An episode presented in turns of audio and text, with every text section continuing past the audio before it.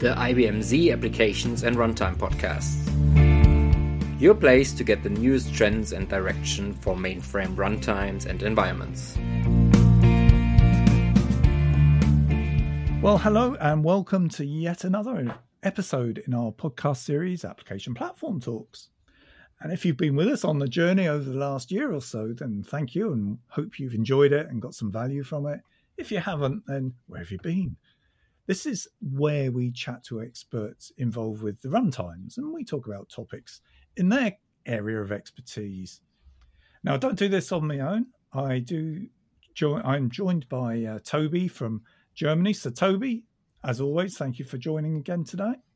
Hello, everyone. It's a pleasure. And today I'm thrilled to tell you that we're with one of my old office mates, actually, um, Matt Whitbourne, who is a director of product management in IBM Z. And he's going to give us some insight into what that entails and what his journey has been to get to that point. So, Matt, thanks for giving us your time today. Oh, you're welcome, Nick. Thanks, uh, thanks for having me along, and thanks, Toby. So, this recording will be made available at ibm.biz forward slash Z podcasts. And there you'll find other podcasts relating to IBM Z and other aspects in IBM Z.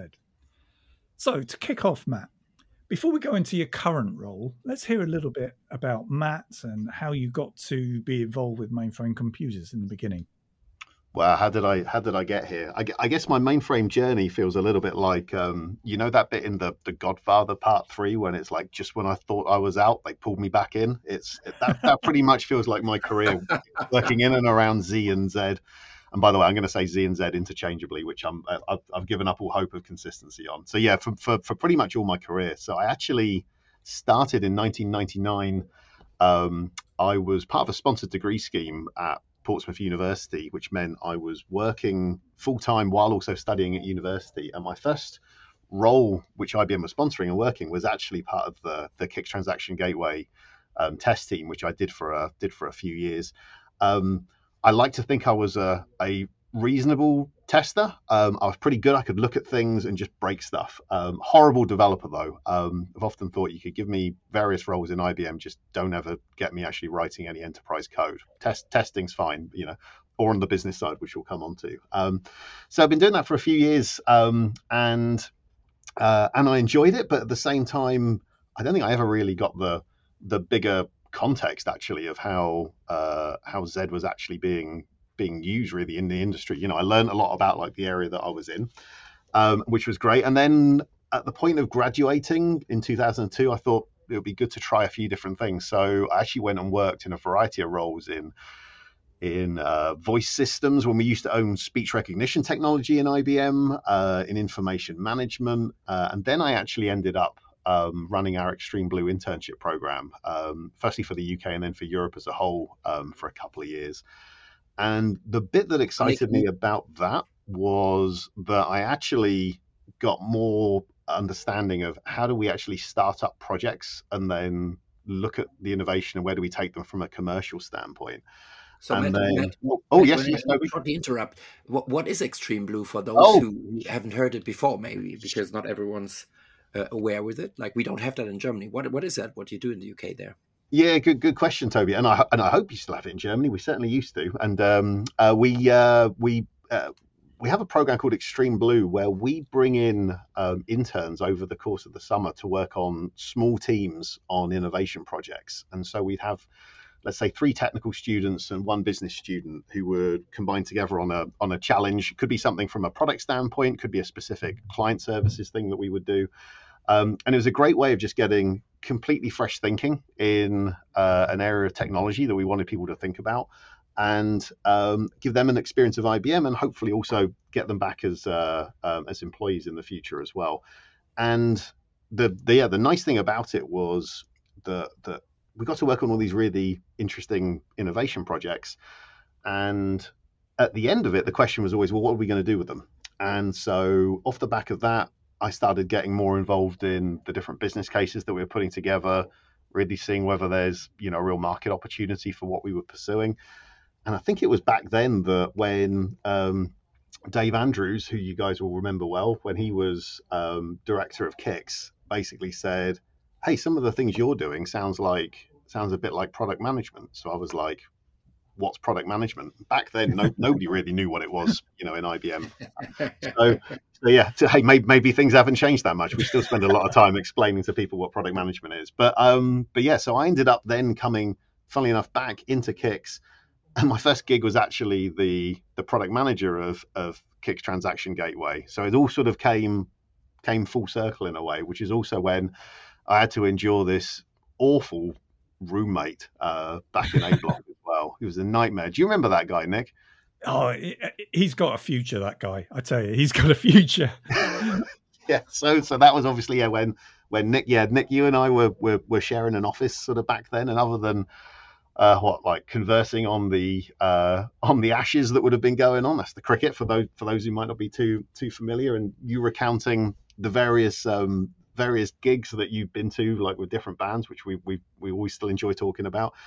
Um, I credit you actually at this point for for really putting into context, like let's explain what we actually do um, and the big picture of how CICS fits into the into the Z ecosystem and what what Z or Z or the mainframe actually does from from a contribution point of view around the world. And uh, and it's funny because having been around, like I say, the platform for a while, and a lot of, lot of time working, you know, more in the in the guts from a testing standpoint. Was probably like the first time where I actually got a real real context. It kind of just blew my mind, really, actually, in terms of the role that we were that we were playing and just how how vital we were to the you know to the world's economy. So so yeah, so that was in CICS. Slowly started moving into uh, into different product management roles. Uh, there was myself and, and, and Andy Bates who used to tag team the CICS product management side of things. Um, I had my second chance to try and escape for a while at that point. I thought I wanted to do something different, so I went and worked in product management in uh, smarter commerce when we had a lot of products there to do with digital marketing. Um, that was kind of funny because I came in and I remember the team there were basically saying hey, you know, we're gonna let's explain to you like how our subscription billing process works. And I was like, you know, it might take you a while to get your head around it. I thought, okay, this would be interesting. As they said, we've got this thing called million monthly server calls, and I was like, this is sounding suspiciously close to MSU and MIPS and things like that. And I remember I asked them, I said, "Hey, do you do you put it on on some kind of four hour rolling average or anything like that?" To which they all said, "Oh my goodness, no, we don't do anything that complicated." So that was a good that was a good lesson from the outside world as well.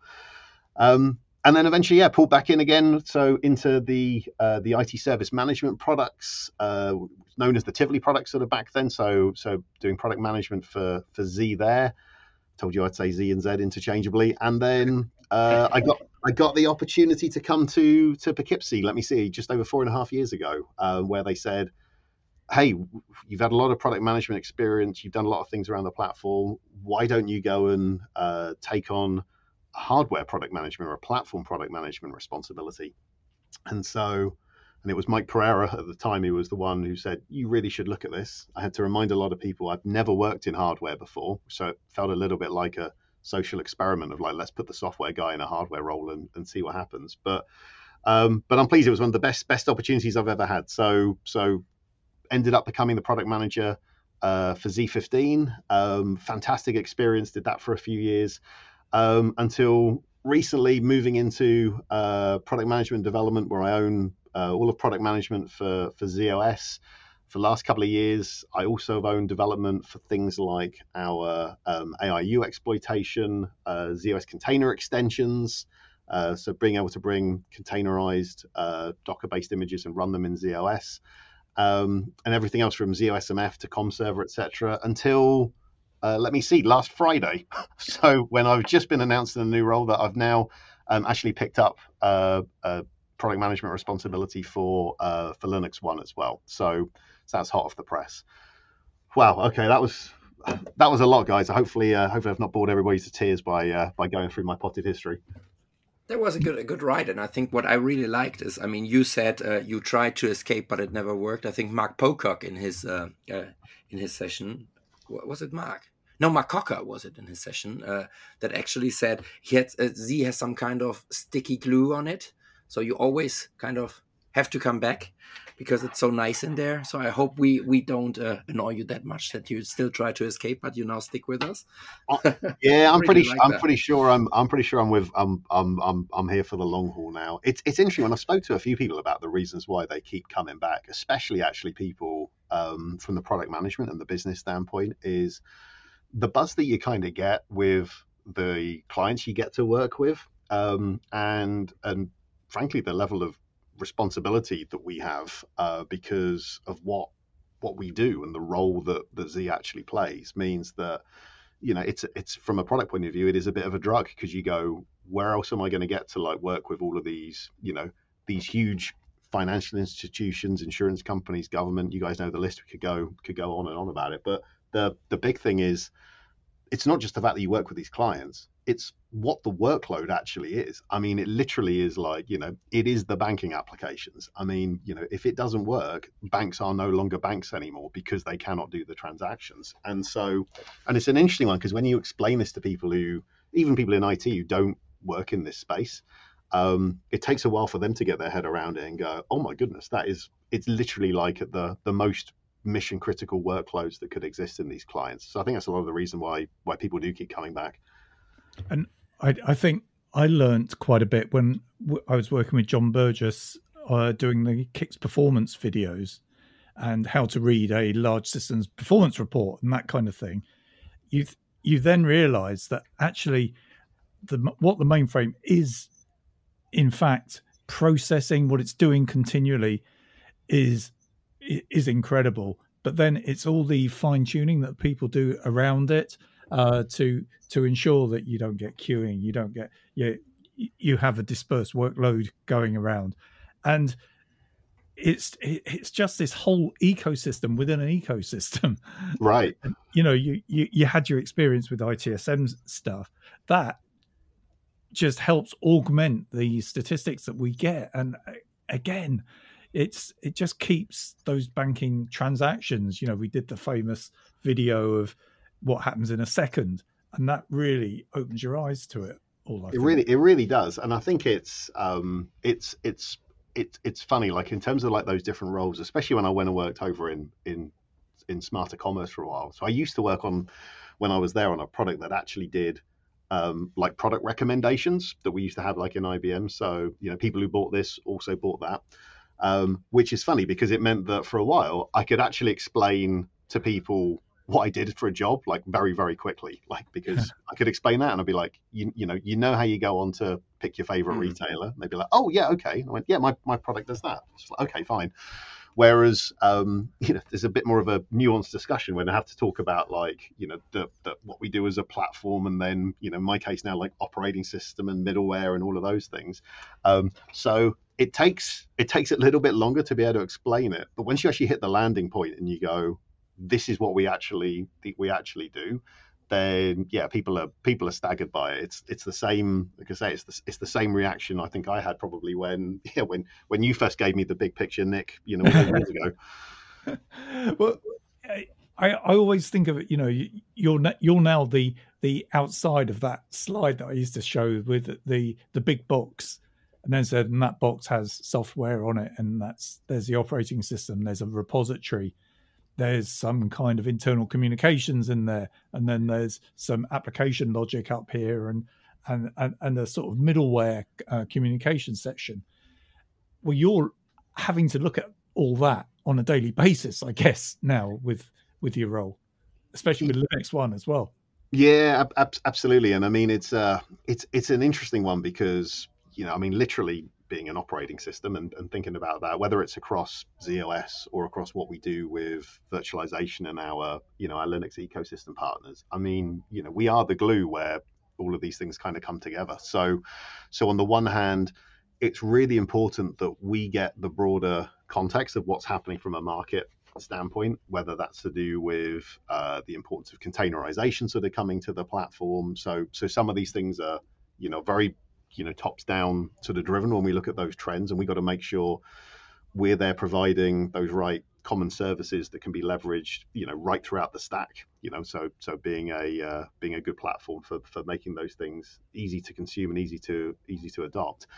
And then at the same time, you know, we're also doing the exploitation of what's going into the uh, going into the hardware as well. So I know you spoke to to CJ recently about the uh, the Telum processor and the AIU. So so you know we're there in uh, in ZOS uh, providing some of the libraries that are needed so that, that you know we're not there sitting with an amazing piece of silicon but no easy way to be able to exploit it so yeah. so so, that, so that's why you know trying to make sure not only can we do that but can we can we provide those those libraries? In a lot of cases it's it's it's implementing you know industry standards and bringing you know open source packages which is another thing you know we're seeing a lot more sort of convergence around. So that um, so they can be used again right the way through the stack, and we can we can make those services common in the in the operating system. So yeah, you're right. We got to with, with with our team here, we got to worry about you know all of those kind of things, and, and at the same time making sure that that you know, we've always keep a relentless eye on quality, which is just essential for our clients. Yeah, and I think one more thing you look at at the moment, Matt, is that it, while you already mentioned the open source thing. We already mentioned a bit of Linux One. So basically, running Linux on a mainframe as on any other platform because it is Linux in the end. It's nothing special, even if it runs on Z. It just needs to understand the hardware a bit more.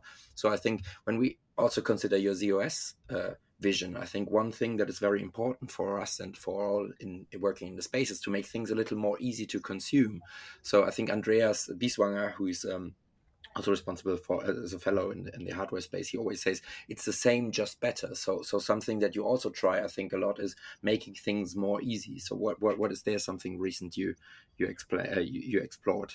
Yeah, so I think there's a there's a there's a few things I could think of. I mean, um, so so one of them in terms of the uh, the Linux story, which has been um, really exciting for us, is is ZOS container extensions because um, what we are finding from a lot of a lot of clients is is they wanted a means to be able to take containerized you know workloads um, and have the the tightest possible coupling with what they were doing in in ZOS. And we've got a fantastic story today, and for, uh, we have had for a, for a while now, obviously with you know with Linux on Z and what we're able to do with to do with ZVM. But again, from a simplicity point of view, a lot of people said, "Well, I'd love to just be able to get the the operational characteristics that I that I love with with ZOS today, but you know, can't you just run these workloads for me? And so that ability, what started with just um, uh, Docker-based containerized workloads to be able to run them in a ZOS address space um, without you needing to manage a Linux environment, you know, underneath, um, has been transformative for a number of a number of clients. And the fact that we've now brought um, uh, OpenShift uh, technology as well to be able to to bring that as part of of ZCX has been uh, hugely interesting. And in fact, the reason, again, apologies, guys, I was a bit late for the recording, was that I was overrunning with a client to talk exactly on that on that subject because they see it as being really really cool for their strategy. And it is that same but better story. It's like I want the same uh, experience when it comes to the people who who manage within OpenShift, the application developers who write the workloads, I want the same experience for them, but give me the better operational experience of actually um, of actually deploying that on on on Z. And in this case, you know, it it was we were talking about ZCX, but the same thing would absolutely go for um, you know, for, for Linux One as well. So so things like that, I think, are you know, are really exciting for me um, because it really shows that the, the investment in the workloads, which is what people you know care about. Fair enough, fair enough. And I think I think that is also a message to you guys out there that listen to us. There's plenty of things to explore and even in ZOS, as you just learned, there are many new possibilities that we also need the support for from the system programmer side. So please have a look at that. Contact us if you're interested and, and make some use of this because I think, as you said, we, we, we do a lot of effort in developing these things. And of course, the most use uh, or the most interesting developments happen when you then try to, to use it out in the real world. So when you now say you're in product management also for for, for Linux One, uh, I think something happened just recently, did it? In the Linux One space that we might haven't talked about in this in this podcast yet. Oh, interesting. Well, in, in that case, yes, we've just had um, we just had a major launch of our uh, latest Linux One uh, server, which is which is tremendously exciting. Um, I guess a few few important takeaways. So first of all, uh, the penguins are back. So uh, so it's the Emperor model that we've we've announced um, this time around.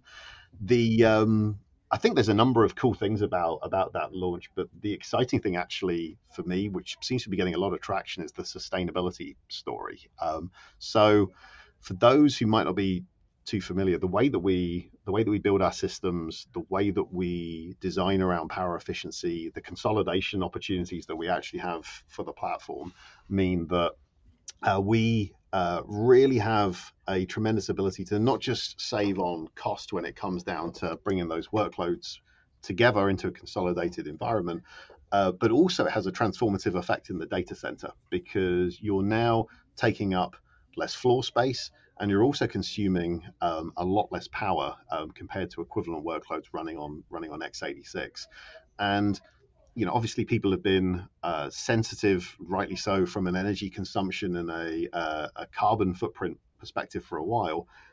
I'm seeing a real uh, transition, I would say, in the minds of our clients now because this is no longer a data center consideration. This is a boardroom consideration now of what are people actually going to do to commit to lowering their carbon footprint um, uh, on a number of different dimensions.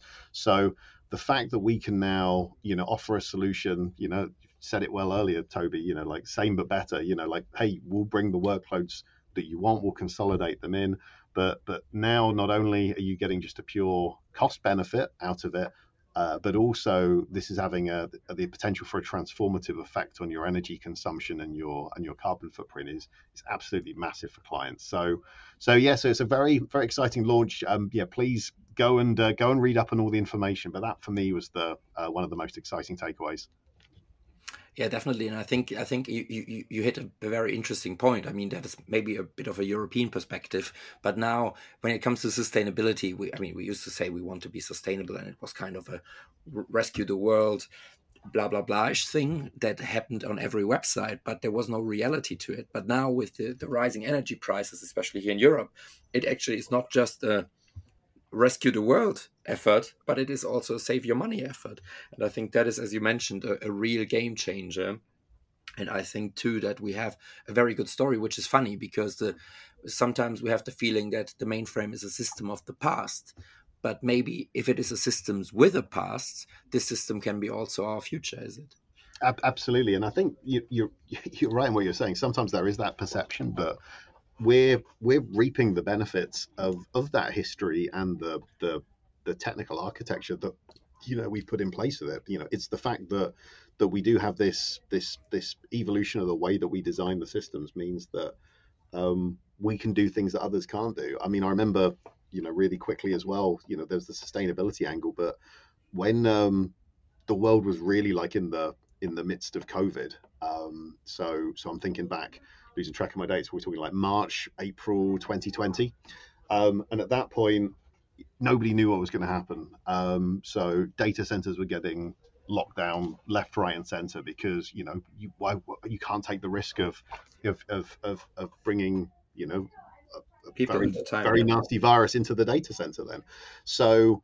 Um, one of the unique things that we do as a platform is the way that we design with um, uh, capacity growth in mind. So when there was not just people locking down the data centers, but there also was a shortage of, of servers that are going around, one thing we're able to do with our clients was say, those engines that are baked into the system with headroom, we can turn them on for you. Um, and we, I think it was, I'm going to get this probably slightly wrong, but but over that period of time in March, when we compared that to the previous year, we turned on via on-off capacity on demand. It was it was at like three times as much capacity as we did in the same period last year because you had that pressure and obviously you know turmoil in markets as well, and we were able to do that without entering a single data center.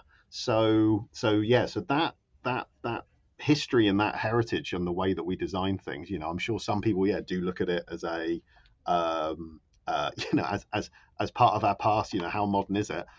I look at things and go, how how else could you achieve something like that? You know, we're we're reaping the benefits of the way that we design those systems. Yeah, totally. I think we already hit 25 minutes easily, so uh, probably we have to invite you back now that you have a new role and talk about some more stuff you you will do in the future. And uh, yeah, I think Nick, we, we we are at the end of our time, are we? I I agree, and I'd like to thank Matt very much for giving us his time and giving us an insightful chat there. But Matt, I do hope the Godfather doesn't catch up with you anytime soon and and hoik you off somewhere else. So stay yeah. stay with Zed. We we feel safe with you. Yeah, good, good, good, good point. It didn't actually end very well for Michael Corleone, if I remember correctly. So, um, uh, so, yeah, hopefully, hope, hopefully, I'll hang around a little bit longer still. But thanks for having me on, guys. I, I enjoyed this. And I think I think one one little thing that I want to give you outside there uh, that Matt hit very very much on was explain how important we are because sometimes we have the feeling that we say oh we can't attract young people.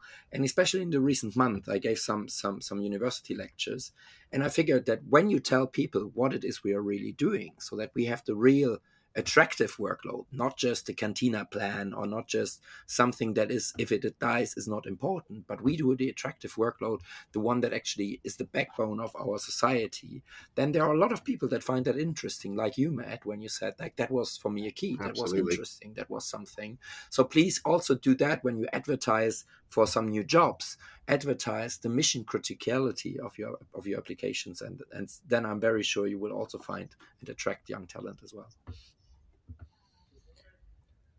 well, that, that was an advert in itself. So thank you very much. so I'll I'll just wrap up now and say if you're interested in hearing more IBM Z podcasts, then that could be for DevOps or application development, as well as these application platform chats, then please check out ibm.biz forward slash Z podcasts. But for now, from Nick, Toby, and Matt, it's, I bid you goodbye and hope to hear from you, see you on our next podcast. So, bye. Bye, guys. Bye.